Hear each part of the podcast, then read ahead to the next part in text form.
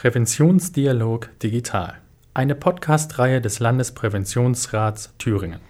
In der heutigen Folge möchten wir mit Professor Behlmann über Möglichkeiten sprechen, wie man Radikalisierungstendenzen frühzeitig begegnen kann. Professor Andreas Behlmann ist Direktor des Zentrums für Rechtsextremismusforschung, Demokratiebildung und gesellschaftliche Integration an der Friedrich-Schiller-Universität Jena und er leitet die Arbeitsgruppe Gewalt- und Radikalisierungsprävention am Landespräventionsrat Thüringen. Er habilitierte 2001 zum Thema Prävention dissozialer Entwicklungsverläufe und hat zahlreiche Publikationen zum Thema verfasst.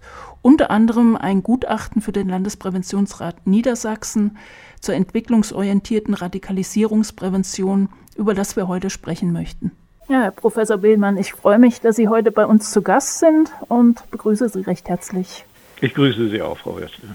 Ähm, Radikalisierungsprozesse lassen sich ja aus unterschiedlichen Perspektiven betrachten. Können Sie zum Einstieg vielleicht erstmal Ihre Sichtweise erörtern? Ja, im Vergleich zu vielen anderen Radikalisierungstheorien haben wir uns ähm, explizit mit einer ontogenetischen Perspektive betrachtet. Das heißt, wir beschäftigen uns mit der Frage, wie Radikalisierungsprozesse in der individuellen Biografie entstehen, also welche Entwicklungsvoraussetzungen existieren müssen, um schließlich extremistische Einstellungen zu übernehmen oder gar extremistische Handlungen zu verüben. Äh, vielleicht noch einfacher gesprochen, niemand wird als Extremist geboren.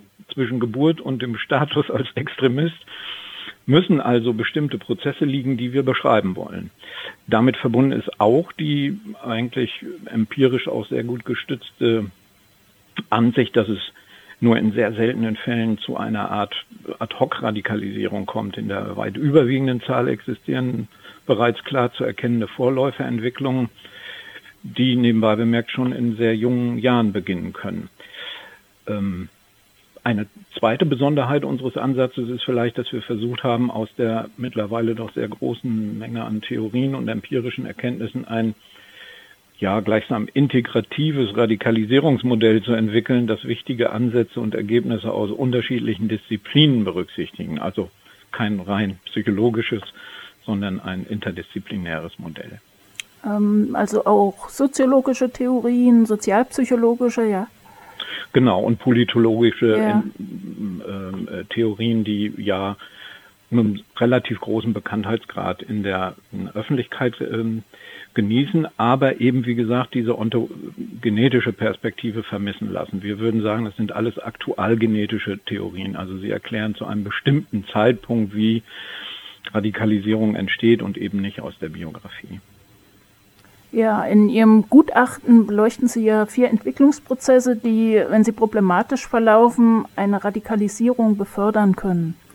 Können Sie diese bitte einmal kurz vorstellen und erläutern, wie sich Abweichungen von einer ja, wert- oder normgerechten Entwicklung vermeiden lassen?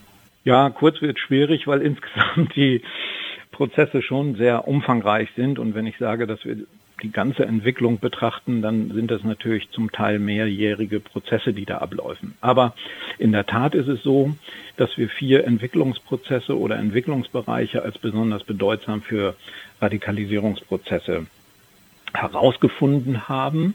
Und wir nennen die Prozesse Proximalprozesse, weil sie unmittelbar eigentlich mit Radikalisierungsverläufen zusammenhängen. Und da ist zum ersten äh, die, der Bereich der Identität zu nennen. Und unter Identität verstehen Psychologen die Vorstellung, die eine Person von sich selbst hat, mit Bezug zu Fragen wie, wer bin ich oder wer will ich sein oder welches Selbstkonzept habe ich.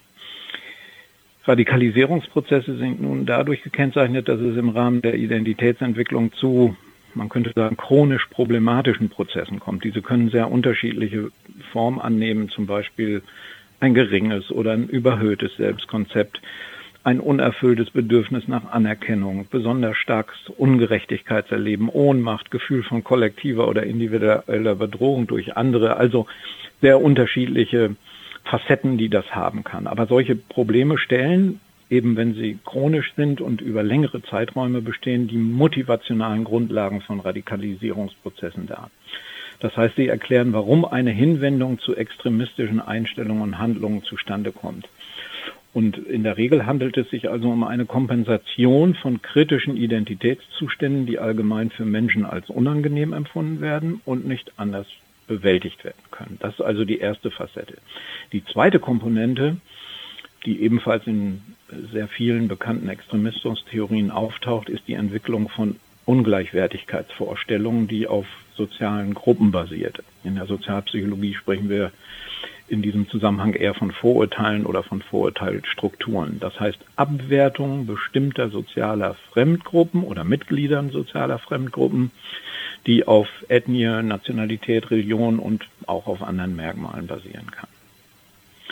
Die dritte Facette, die radikalisierte oder äh, extremistische Personen kennzeichnet, ist die Entwicklung von Desozialität. Wir meinen damit, dass sie eine mehr oder weniger lange Entwicklungsgeschichte von Einstellungen und Verhaltensau Verhalten aufweisen, äh, die gegen altersentsprechende soziale Normen verstoßen. Altersentsprechend bedeutet, dass die konkrete Handlung immer vor dem Hintergrund des Entwicklungsstandes beurteilt werden mhm. müssen. Von Dreijährigen kann man äh, nicht das verlangen, was wir von Jugendlichen oder Erwachsenen hinsichtlich der Einhaltung sozialer Regeln erwarten, erwarten darf. Und zu diesem Block gehört bei Dissozialität zählt natürlich auch Gewaltaffinität oder gar Gewalthandlungen.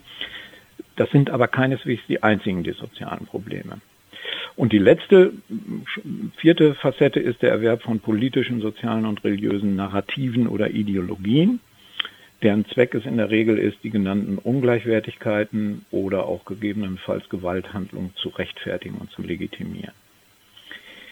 Allen diesen Prozessen ist gemeint, dass sie im Laufe längerer Entwicklungsphasen entstehen, sich selbst aus einer Vielzahl von gesellschaftlichen, sozialen und individuellen Faktoren ergeben aber es sind notwendige Bedingungen für Extremismus, jedenfalls nach unserer äh, Ansicht. Und es gibt natürlich, wenn ich das noch zum Schluss sagen darf, eine bestimmte Entwicklungsabfolge dieser Prozesse. Und der Prototyp ist, dass eine solche, eine radikalisierte Entwicklung zumeist mit dissozialen Verhaltensproblemen beginnt, dann sich Vorurteilsstrukturen entwickeln, was meistens im Kindesalter schon passiert während im äh, Identitätsprobleme und die Ideologie eigentlich im frühen und äh, späten Jugendalter dazukommt. Ja, das war genau auch meine Frage, äh, ab welchem Alter das losgeht, weil so eine Identitätsentwicklung, das geht ja eigentlich schon mit der Geburt, wenn nicht vor der Geburt schon los. Ja, so weit würde ich jetzt nicht gehen. Vorgeburtliche Identitäten haben wir nicht. Ähm, denn äh, das setzt ja immer gewisse Reflexionsprozesse über ähm, sich selbst voraus, aber ist richtig. Äh, Kinder wissen mit drei oder vier, dass sie der Gruppe der Jungs und Mädchen angehören und das ist auch eine Identitätsentwicklung. Was ich aber hier betonen möchte, ist, dass die Frage, also die selbstständige Frage, was will ich werden, wer will ich sein, wo will ich dazugehören, eigentlich eine typische Frage des frühen Jugendalters ist. Mhm. Und wir wissen aus vielen Untersuchungen, dass das eben auch so eine kritische Frage ist. Natürlich können sich äh, jüngere Kinder auch schon vorher irgendwo einordnen, aber das produziert in der Regel keine gravierenden Identitätskonflikte. Konflikthaft wird es, wenn es im Jugendalter eben keine Gruppen gibt, wo ich mich zugehörig fühlen kann, wo ich ausgeschlossen werde. Das sind so klassische ähm, Krisen, ähm, die dann zu Identitätsproblemen äh, führen können. Heißt auch nicht, dass es nicht später im Leben, etwa bei Pensionierung oder so, nicht auch mhm. nochmal zu Identitätskonflikten kommen kann. Aber nach allem, was wir wissen, führt das dann eher zu Depressionen als jetzt zum Extremismus. Ne? Mhm. Also es ist schon dieses Jugendalter, diese sensible Phase. Äh, und diese sensiblen Phasen haben wir auch in den anderen Bereichen. Ne? Bei der Dissozialität haben wir zum Beispiel ein hohes Risiko von Kindern, die schon sehr früh bestimmte Verhaltensauffälligkeiten zeigen. Die werden nicht alle extremistisch mhm. und auch nicht alle gewalttätig dann, aber die haben jedenfalls ein hohes Risiko. Und deswegen ist das eigentlich auch der erste Schritt der Entwicklung. Und unterscheidet sich dann die Entwicklung in eine kriminelle Karriere jetzt grundlegend von der Entwicklung in die Radikalität oder sind das ähnliche Prozesse? Nee, das sind ganz ähnliche Verläufe. Was bei der Radikalisierung und dem Extremismus eben äh, dazukommt, sind diese klassischen Identitätskonflikte und die Ideologien. Ja. ja. Aber auf der Ebene der Dissozialität ist es eigentlich vergleichbar. Mhm. Ja, das, äh, das wenn das nicht dazu kommt, Identität, auch die Vorurteilsstrukturen nicht und die Ideologie, dann haben wir es mit klassischen Entwicklungsverläufen in, im Bereich der Gewaltkriminalität zu tun. Ähm, welche gesellschaftlichen Strukturen müssen denn aus Ihrer Sicht ausgebaut bzw. geschaffen werden, um wirksame Radikalisierungsprävention betreiben zu können? Ja, wir plädieren ja schon seit langem dafür, dass die staatlichen Bildungseinrichtungen als Orte, in denen sich Prävention irgendwie relativ gut umsetzen lässt, ähm, dass man dort eben mehr Prävention ermöglicht, nicht nur im Bereich der Radikalisierungsprävention. Das ist im Übrigen auch nicht in allen Fällen und unbedingt immer mit höheren Kosten verbunden. Richtig ist aber, dass äh, wir im Moment nicht von einem einheitlichen, schon gar nicht curricularen Angebot von Prävention in Kitas oder Schulen äh, sprechen können. Und das geben die derzeitigen Strukturen und Ausstattungen auch einfach nicht her. Also da müsste schon ein bisschen ähm, etwas äh, passieren. Und man sieht an diesen Problemen jetzt nicht nur die geringe Präventionsorientierung im Bildungssystem, sondern leider auch, muss ich sagen, die schon über seit die schon seit Jahrzehnten bestehenden Probleme, etwa in Bezug auf den Lehrkräftemangel ähm, in Bildungseinrichtungen.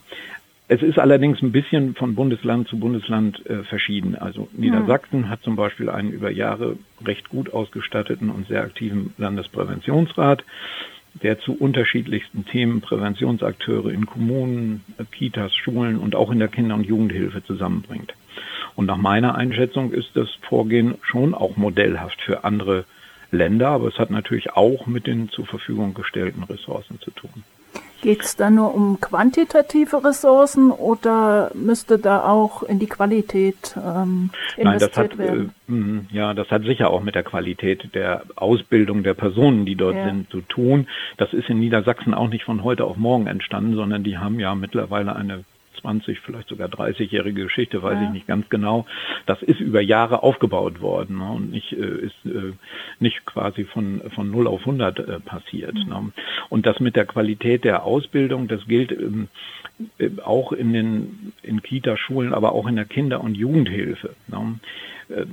Dort haben wir ja in den letzten Jahrzehnten, kann man sagen, wirklich gravierende Mittelkürzungen gehabt und dann werden Projekte immer, werden, wird die Arbeit immer nur als mhm. zeitlich begrenzte Projekte gefördert. Und das hat nach allem, was wir wissen, wirklich eher negative Aspekte als irgendetwas Gutes. Ne? Also zeitlich begrenzte Arbeitsverträge führt natürlich nicht zu einer hohen Mitarbeitermotivation mhm.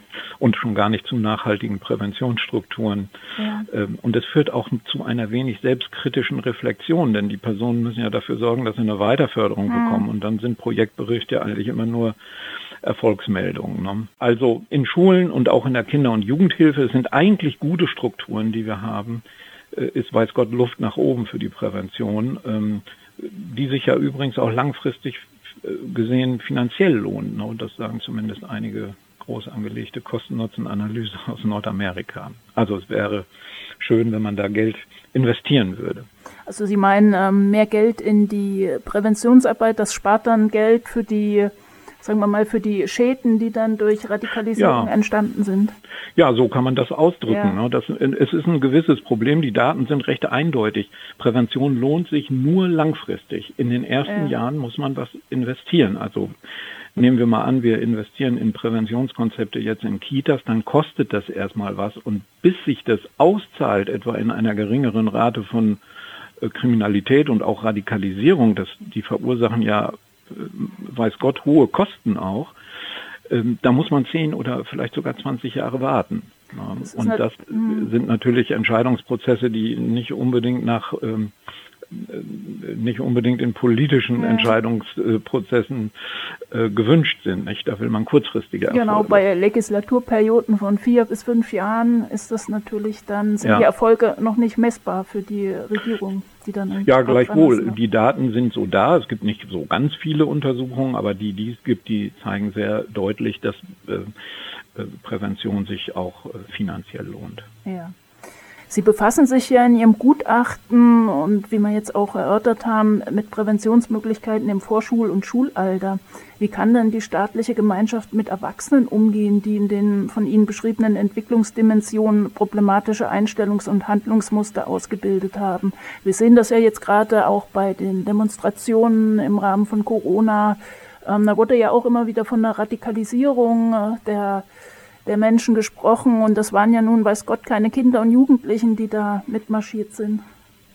Nein, ich meine, meine Hypothese wäre, dass das schon auch Leute wären, die von diesen ähm, Prozessen schon auch vorher was mitbekommen haben. Es ist natürlich so, dass solche Krisen wie Corona oder jetzt auch der Krieg in der Ukraine und die damit verbundenen äh, möglicherweise schwierigen wirtschaftlichen Krisen, die uns ereilen, dass die natürlich solche Prozesse, die da schon äh, im Hintergrund schwelen, sage ich mal, auch triggern können und verstärken können. Das mhm. ist schon so. Ne? Und so kann man das eigentlich dann erklären, dass in solchen Phasen dann eben auch eine größere Anzahl von Personen zumindest radikalisiert sind oder vorübergehend radikalisiert sind. Im Prinzip gelten für jetzt so Deradikalisierungsmaßnahmen ähnliche inhaltliche Überlegungen wie für Präventionsmaßnahmen. Also die Arbeit wird in der Arbeit wird es darum gehen, ähm, auch alternative, nicht deviante Identitätsentwicklungen zu ermöglichen, Vorurteilsstrukturen und Ideologien abzubauen oder eben deutlich zu machen, dass es eben Verschwörungstheorien sind oder so etwas. Es ist schon klar, dass alle diese Maßnahmen natürlich voraussetzen, dass die Personen in irgendeiner Form gewillt sind, an ja. solchen Angeboten teilzunehmen. Und ja. das ist das größte Problem, ja. dass man diese Personen überhaupt erreicht. Da sehe ich im Augenblick noch keine, keinen wirklichen Königsweg. Ne? Man wird da viel investieren müssen, um erfolgreich zu sein. Ne? Also wenn wir Personen haben, die etwa schon Straftaten begangen haben und im Strafvollzug sind, dann dann, dann, hat man sie ja. ja. verfügbar und sie sind ansprechbar und in der Regel genau. wirkt das auch, dass man, dass man die dann bekommt. Ähm, aber äh, wenn wir jetzt an rechtsextreme Netzwerke denken oder so, da ist es ja auch nicht so ohne weiteres möglich, dass Personen einfach aussteigen. Ne? Die, ja. und, und schon gar nicht, wenn man mit staatlichen oder zivilgesellschaftlichen Organisationen zusammenarbeitet. Also es bleibt ein schwieriges Geschäft, aber insgesamt natürlich lohnend, denn diese Personen sind natürlich gefährlich für unsere Demokratie und für den Rechtsstaat und insgesamt für unser Zusammenleben. Und wenn man ihnen äh, in welcher Form auch immer einen neuen Lebensweg aufzeigt, dann ist das nicht nur für uns, sondern auch für deren eigenen Entwicklung ähm, äh, gut. Ähm, seit den 2000er Jahren gibt es ja seitens der Zivilgesellschaft und auch des Staates ein verstärktes Bemühen, Radikalisierungstendenzen insbesondere im Bereich des Rechtsextremismus frühzeitig zu verhindern. Haben Sie Programme, können Sie Programme empfehlen, die sich als besonders wirksam erwiesen haben? Ja, es gibt eine ganze Reihe von sehr unterschiedlichen Ansätzen, deren Wirkungen wir äh, in unseren Arbeiten auch äh, kritisch zusammengefasst haben. Ähm, insgesamt lässt sich für den deutschen Bereich oder muss man leider für den deutschen Bereich sagen, dass es sehr, sehr viele Projekte gibt, aber insgesamt sehr wenig Forschung. Meistens sind das nur sehr einfache Implementationsanalysen, wo gefragt wird, wie zufrieden wart ihr mit dem Projekt oder so. Und das sind jetzt keine Analysen, die einem, die den Anspruch einer wissenschaftlichen Evidenzbasierung genügen. Jedenfalls nicht aus unserer Sicht. Ne? Für den internationalen Bereich äh, konnten wir jedoch eine große Menge von Präventionsansätzen identifizieren, für die zwar keine Daten zu Radikalisierungsparametern immer vorliegen, ähm, aber eben zu diesen kritischen Vorläufern, wie wir sie in den vier genannten Proximalprozessen äh, geschildert haben. Und hier gibt es schon seit langem erfolgreiche Projekte, die mutmaßlich auch auf dem Radikalisierungsbereich wirken. Also zum Beispiel Programme, die Jugendliche da ähm, äh, je nach ihrer Fähigkeit anregen, Gemeinschaftsaufgaben in Schulen oder anderen Einrichtungen zu übernehmen. Es ist, ein, ist, ein, ist eine schöne, relativ einfache Maßnahme, um alternative Identitätskonzepte, nicht deviante Identitätskonzepte äh, zu, zu fördern. Kontaktprogramme zwischen sozialen Gruppen führen immer zu geringeren Vorurteilen. Das ist seit Jahrzehnten bekannt. Politische Bildungsprogramme oder Stärkung der Medienkompetenz ähm, erweisen sich als günstig.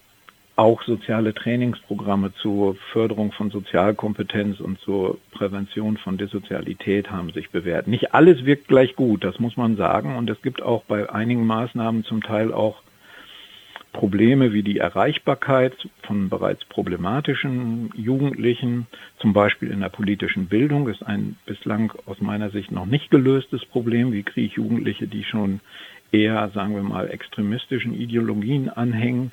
Es kommen meistens die, die sowieso schon eine sehr gute demokratische Orientierung haben und die hätten es wahrscheinlich eigentlich gar nicht nötig, könnte man genau. sagen. Ne? Also das ist noch ist noch problematisch, aber äh, trotzdem sind solche Bildungsmaßnahmen, vor allen Dingen, wenn sie modernen Konzepten der Demokratiepädagogik anhängen, ähm, ähm, erfolgreich. Also insgesamt stehen doch eine Reihe von Maßnahmen, die wir in unseren Arbeiten zusammengefasst haben, zur Verfügung, die äh, für die Prävention von Radikalisierungsprozessen eingesetzt werden können. Welche Länder sehen Sie da als, ja, als, als vorbildhaft? Die skandinavischen, denke ich, sind da auch sehr gut vertreten. Ja, es gibt äh, in Europa insgesamt äh, mehr als in den USA jedenfalls was den Rechtsextremismus mhm. betrifft. Wir haben sowieso eine sehr äh, wie soll ich sagen, äh, sehr ungleiche Verteilung, was die einzelnen Extremismusformen mhm. angeht. In den USA, aber auch in einigen europäischen Ländern ist die Radikalisierungsdiskussion sehr stark von islamistischem und religiös motiviertem Extremismus geprägt. In Deutschland ist es Tradition und das hat natürlich auch mit den äh, schrecklichen äh, Nazi-Zeiten zu tun, ist es sehr stark vom Rechtsextremismus geprägt. In den letzten Jahren kommt auch ein bisschen islamistische äh, Extremismus dazu, aber das ist noch in einem Ungleichverhältnis, könnte man sagen. Also man kann so richtig kein Land ausmachen, was jetzt so besonders äh, führend ist. Wir haben in Deutschland in den letzten Jahren wirklich von der Politik sehr viel Geld zur Verfügung gestellt bekommen. Ob das immer an den richtigen Stellen eingesetzt wird, das ist jedenfalls aus meiner Sicht äh, zumindest diskutabel. Wir sehen, dass es, äh, das hatte ich vorhin schon gesagt, sehr, sehr viele Projekte gibt, ohne dass da Auflagen sind, äh, dass man auch nachweisen muss, dass man da erfolgreich arbeitet. Das ist vielleicht ein Manko, was wir in Deutschland haben und dass Evaluation auch immer so eine als Art Kontrolle gesehen wird ja. und nicht als Chance zur Weiterentwicklung. Das ist sicher in Ländern wie den Niederlanden oder in Skandinavien oder auch in Großbritannien anders. Ne? Da haben wir eine andere Mentalität, was sowas angeht. Ja, Professor Billmann, wir kommen langsam zum Schluss. Gibt es noch irgendwas, was Sie zu dem Thema denken, was wichtig wäre für unsere Zuhörer, was wir vielleicht jetzt noch nicht besprochen haben? Das ist eine sehr gute, gute Frage. Abschlussfrage. da müsste man eigentlich ein bisschen ähm, drüber nachdenken. Ähm, ja, äh, ehrlich gesagt äh, soll man eigentlich äh, ein Gespräch nicht mit einer gewissen Verärgerung ähm, beenden, aber ich mache es trotzdem mal. Es gibt wirklich seit langem Präventionskonzepte, Forschungen, die uns doch relativ gut sagen, was man machen kann. Und ich stelle doch immer wieder fest, dass es eine wirklich unheimlich schwierige Aufgabe ist, solche Programme oder Maßnahmen wirklich in Regelstrukturen einzubinden. Da, da, da sind sicherlich eine Reihe von Faktoren für verantwortlich. Ne? Also eher eine langfristige Perspektive, die man mit Prävention verbindet, die deckt sich eben nicht mit sehr kurzfristigen Perspektiven in der Politik und, und viele weitere Faktoren. Ähm, aber ich bin doch immer wieder wenn man es neutral sagt, erstaunt darüber, wie schwierig das ist, wenn man äh, gute Verfahren und, und gute Methoden hat, wie schwierig das ist, das wirklich in die psychosoziale Praxis zu mhm. implementieren. Ja. Und hier sind, glaube ich, alle Gruppen, also die Praktiker, Politiker, auch die Wissenschaftler, die äh, auch in die Praxis gehen müssen und den Leuten das äh, schmackhaft zu machen, sind gefragt, um diese Situation äh, zu verändern. Mhm. Ja, ich denke, das Thema wird uns sicherlich auch in den nächsten Jahren noch leider weiter beschäftigen. Herr Professor Behlmann, ich bedanke mich erstmal recht herzlich bei Ihnen für das Gespräch. Sie sind ja auch der Leiter unserer Arbeitsgruppe Gewalt- und Radikalisierungsprävention und ich denke, wir werden da versuchen, auch in den nächsten Monaten ähm, schau zu schauen, dass wir da Strukturen schaffen können, um wenigstens einen kleinen Anteil zu leisten. Ja, ja. das hoffe ich auch. Vielen Dank. Ja, tschüss und eine gute Zeit. Ja, Ihnen auch, Frau Würstel. Machen Sie es gut. Bis dahin. Ja, tschüss. tschüss. Der Podcast Präventionsdialog Digital entsteht in Zusammenarbeit mit dem Medienbildungszentrum der Thüringer Landesmedienanstalt. Informationen zur Arbeit des Landespräventionsrats Thüringen, zu Hilfs- und Beratungsmöglichkeiten und zu den verschiedenen Devianzformen finden Sie unter www.lpr-thüringen.de.